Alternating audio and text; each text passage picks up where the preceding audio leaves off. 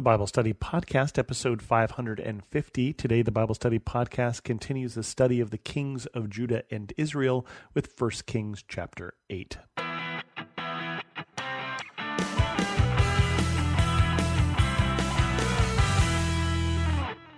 Welcome to the Bible Study Podcast. I'm your host, Chris Christensen. First Kings chapter eight is a long chapter, so if you want to pause right now and get yourself a cold drink, go ahead and do that, and then we'll continue. Are you ready? The ark brought to the temple. Then King Solomon summoned into his presence at Jerusalem the elders of Israel, all of the heads of the tribes and the chiefs of the Israelite families, to bring up the ark of the Lord's covenant from Zion, the city of David. All the Israelites came together to King Solomon at the time of the festival in the month of Ethanim, the seventh month. When all the elders of Israel had arrived, the priests took up the ark, and they brought up the ark of the Lord and the tent of meeting and all the sacred furnishings in it. The priests and the Levites carried them up, and King Solomon and the entire assembly of Israel that had gathered about him were before the ark, sacrificing so many sheep and cattle that they could not be recorded or counted. The priests then brought the ark of the Lord's covenant to its place in the inner sanctuary of the temple, the most holy place, and put it beneath the wings of the cherubim. The cherubim spread their wings over the place of the ark and overshadowed the ark and its carrying poles. These poles were so long that their ends could be seen from the holy place in front of the inner sanctuary, but not from outside the holy place, and they are still there today. There was nothing in the ark except the two stone tablets that Moses had placed in it at Horeb, where the Lord made a covenant with the Israelites after they came out of Egypt. When the priests withdrew from the holy place, the cloud filled the temple of the Lord, and the priests could not perform their service because of the cloud, for the glory of the Lord filled his temple. Then Solomon said, "The Lord has said that he would dwell in a dark cloud. I have indeed built a magnificent temple for you, a place for you to dwell forever." While the whole assembly of Israel was standing there, the king turned around and blessed them. Then he said, "Praise be to the Lord, the God of Israel, who with his own hand has fulfilled what he promised with his own mouth to my father David. For he said, 'Since the day I brought my people Israel out of Egypt, I have not chosen a city in any tribe of Israel to have a temple built so that my name might be there, but I have chosen David to rule my people Israel.' My father David had it in his heart to build a temple for the name of the Lord, the God of Israel. But the Lord said to my father David, 'You did well to have it in your heart to build a temple for my name. Nevertheless, you are not the one to build the temple, but your son, your own flesh and blood. He is the one who will build the temple for my name.' The Lord has kept the promise he made. I have succeeded David my father, and now I sit on the throne of Israel just as the Lord promised. And I have built the temple for the name of the Lord, the God of Israel. I have provided a place there for the ark, which is the covenant of the Lord that he made with our ancestors when he brought them out of Egypt." So this great big ceremony, they bring up the ark from the city of David. And the city of David, you can find that today. If, if you go to Jerusalem today, if you go outside the Dung Gate from the older city and then down a bit, that's where the city of David was. And so they bring the ark up from the tabernacle, which is down in that place, up to the Temple Mount. And they put it in the temple, and the glory of the Lord fills the temple. And so God is blessing this place, and David, and Solomon says, you know, this is what God said, that I was going to build the temple, that David wasn't going to be able to, but that one of his descendants would, that his son would. Now, the only thing that I would take exception to what Solomon says here is he built this magnificent temple, a place for him to dwell forever. We know that God is not contained in this temple. So God is choosing to use this temple as a special place for the people, but God doesn't live there in the sense that he lives there and he's nowhere else. And then we get the dedication of the temple, Solomon's prayer of dedication.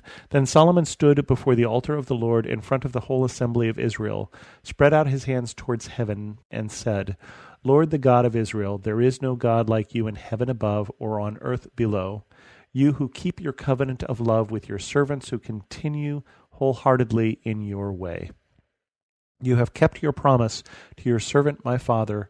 With your mouth you have promised, and with your hand you have fulfilled it, as it is today.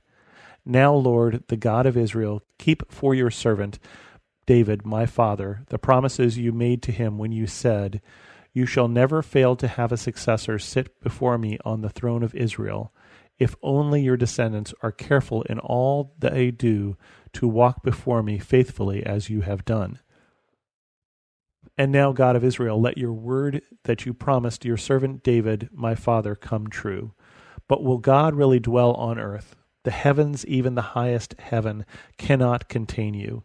How much less this temple I have built.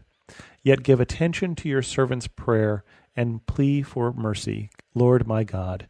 Hear the cry and the prayer that your servant is praying in your presence this day.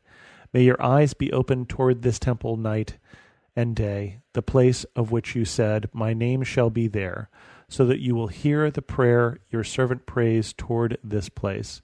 Hear the supplication of your servant and of your people Israel when they pray toward this place. Hear from heaven your dwelling place, and when you hear, forgive. When anyone wrongs their neighbor and required to take an oath, and they come and swear the oath before your altar in this temple, then hear from heaven and act. Judge between your servants, condemning the guilty by bringing down on their heads what they have done, and vindicating the innocent by treating them in accordance with their innocence. When your people Israel have been defeated by an enemy because they have sinned against you, and when they turn back to you and give praise to your name, praying and making supplication to you in this temple, then hear from heaven and forgive the sin of your people Israel, and bring them back to the land you gave to their ancestors. When the heavens are shut up and there is no rain because your people have sinned against you, and when they pray toward this place and give praise to your name and turn from their sin because you have afflicted them, then hear from heaven and forgive the sin of your servants, your people Israel. Teach them the right way to live, and send rain on the land you gave your people for an inheritance. When famine or plague comes to the land, or blight or mildew, locusts or grasshoppers, or when an enemy besieges them in any of their cities, whatever disaster or disease may come, and when a prayer or plea is made by anyone among your people Israel, being aware of the afflictions of their own hearts, and spreading out their hands toward this temple, then hear from heaven your dwelling place. Forgive and act, deal with everyone according to all they do, since you know their hearts. For you alone know every human heart. So they will fear you all the time they live in the land you gave our ancestors. As for the foreigner who does not belong to your people Israel, but has come from a distant land because of your name, for they will hear of your great name and your mighty hand and your outstretched arm. When they come and pray toward this temple, then hear from heaven your dwelling place. Do whatever the foreigner asks of you, so that all the peoples of the earth may know your name and fear you, as do your own people Israel, and may know that this house I have built bears your name. When your people go to war against their enemies, wherever you send them, and when they pray to the Lord toward the city you have chosen and the temple I have built for your name, then hear from heaven their prayer and their plea, and uphold their cause. When they sin against you, for there is no one who does not sin, and you become angry with them and give them over to their enemies, who take them captive to their own lands, far away or near, and if they have a change of heart in the land where they are held captive, and repent and plead with you in the land of their captors, and say, We have sinned, we have done wrong, we have acted wickedly, and if they turn back to you with all their heart and soul in the land of their enemies, who took them captive, and pray to you toward the land you gave their ancestors, toward the city you have chosen and the temple I have built for your name, then from heaven, your dwelling place, hear their prayer and their plea, and uphold their cause. And forgive your people who have sinned against you. Forgive all the offenses they have committed against you, and cause their captors to show them mercy. For they are your people and your inheritance, whom you brought out of Egypt, out of that iron-smelting furnace. May your eyes be open to your servant's plea and to the plea of your people Israel, and may you listen to them whenever they cry out to you, for you singled them out from all the nations of the world to be your own inheritance, just as you declared through your servant Moses when you, sovereign Lord, brought our ancestors out of Egypt.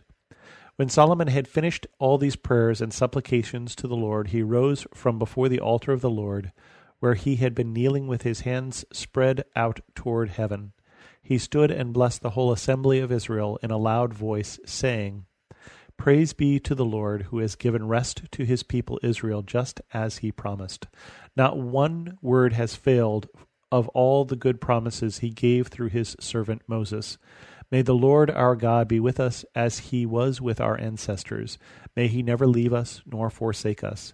May he turn our hearts to him to walk in obedience to him and keep the commands, decrees, and laws he gave our ancestors. And may these words of mine, which I have prayed before the Lord, be near to the Lord our God day and night, that he may uphold the cause of his servant and the cause of his people, Israel, according to each day's need, so that all the people of the earth may know that the Lord is God and that there is no other. And may your hearts be fully committed to the Lord our God, to live by his decrees and obey his commands as at this time." One of the things that's interesting, it was a very long prayer here, obviously, and of course, Solomon is appropriately doing this while kneeling, because while he may be king and while he may be really a big deal, he is not as big a deal as God is. And he says, as we said above, that this is not a place where God will dwell, but Lord, give an ear to hear. Basically, listen to the prayers that are directed towards this temple from your people. And it's interesting the number of times that he talks about when the people sin, when they find themselves in a foreign land because they have been taken captive because of their sin, when there's pestilence, when there's mildew. And mildew, of course, would be a bigger deal then because you passed on clothes to your descendants.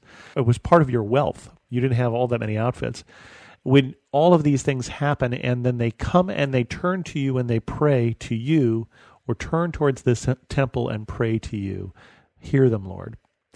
And I was reminded, this week I was listening to another podcast, because I'm a great big podcast listener, and I was listening to a podcast by uh, Preet Bharara, who's a former federal prosecutor, and he had someone, he had a couple people on, they were talking about the opioid epidemic in the U S, and they were talking about treatment, and that a lot of people act as if you go to treatment and then you're done and then it's finished. But this is more like someone who is an alcoholic, that you are always an addict. It's just a question of whether you are an addict who is using or whether you are an addict who is in recovery, whether you're an alcoholic who is drinking or an alcoholic who is in recovery.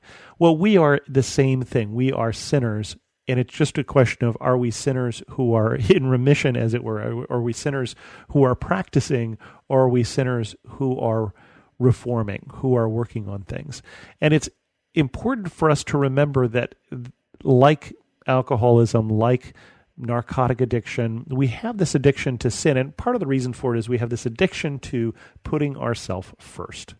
And that's really the big part of what sin is, putting our pleasure first, putting our well-being above those of others. And that's really where sin comes from and why it is this chronic condition for us as individuals and for us as a nation, or for Israel as a nation. And so as he looks at these people who are doing very well, when times are doing very well, he knows they are still sinners. These are the same people, or they're children of the people who were rebelling against God who brought them out of Egypt. That whole generation that died in the wilderness, this is the same people. They've built of the same stock. They've got the same kind of hearts. He knows that the time will come that they will turn away.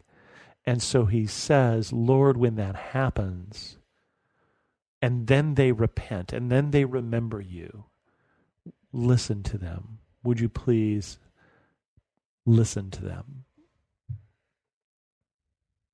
And it continues on the dedication of the temple. Then the king and all Israel with him offered sacrifices before the Lord. Solomon offered a sacrifice of fellowship offerings to the Lord, twenty-two thousand cattle and one hundred twenty thousand sheep and goats. So the king and all the Israelites dedicated the temple of the Lord. On the same day, the king consecrated the middle part of the courtyard in front of the temple of the Lord, and And there he offered burnt offerings, grain offerings, and the fat of fellowship offerings, because the bronze altar that stood before the Lord was too small to hold the burnt offerings, the grain offerings, and the fat of the fellowship offerings. So Solomon observed the festival at that time, and all Israel with him, a vast assembly, people from Lebo Hamath to the Wadi of Egypt. They celebrated it before the Lord our God for seven days and seven days more, fourteen days in all. On the following day he sent the people away. They blessed the king and then went home, joyful and glad in heart for all the good things the Lord had done for his servant David and his people Israel. It's a great, great big party. Lots and lots of sacrifices. He says here how many, but remember as they brought the ark up, they said there were too many to count. So that would be probably added on to this. So lots and lots of sheep, lots and lots of cattle sacrificed, and now we've got a working temple. And now we have a place where the worship will center for years, and we'll see what happens. But we'll see starting next week. With that, we're going to end this episode of the Bible Study Podcast. If you have any questions, send an email to host at thebiblestudypodcast.com, or better yet, leave a comment on this episode at the Bible Study Podcast. And thanks so much for listening.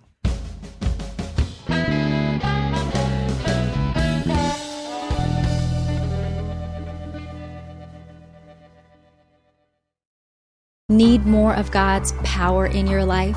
I'm Christina Patterson, host of the Teach Us to Pray podcast, providing practical tips on how to grow your faith through prayer. Subscribe at life audio dot com.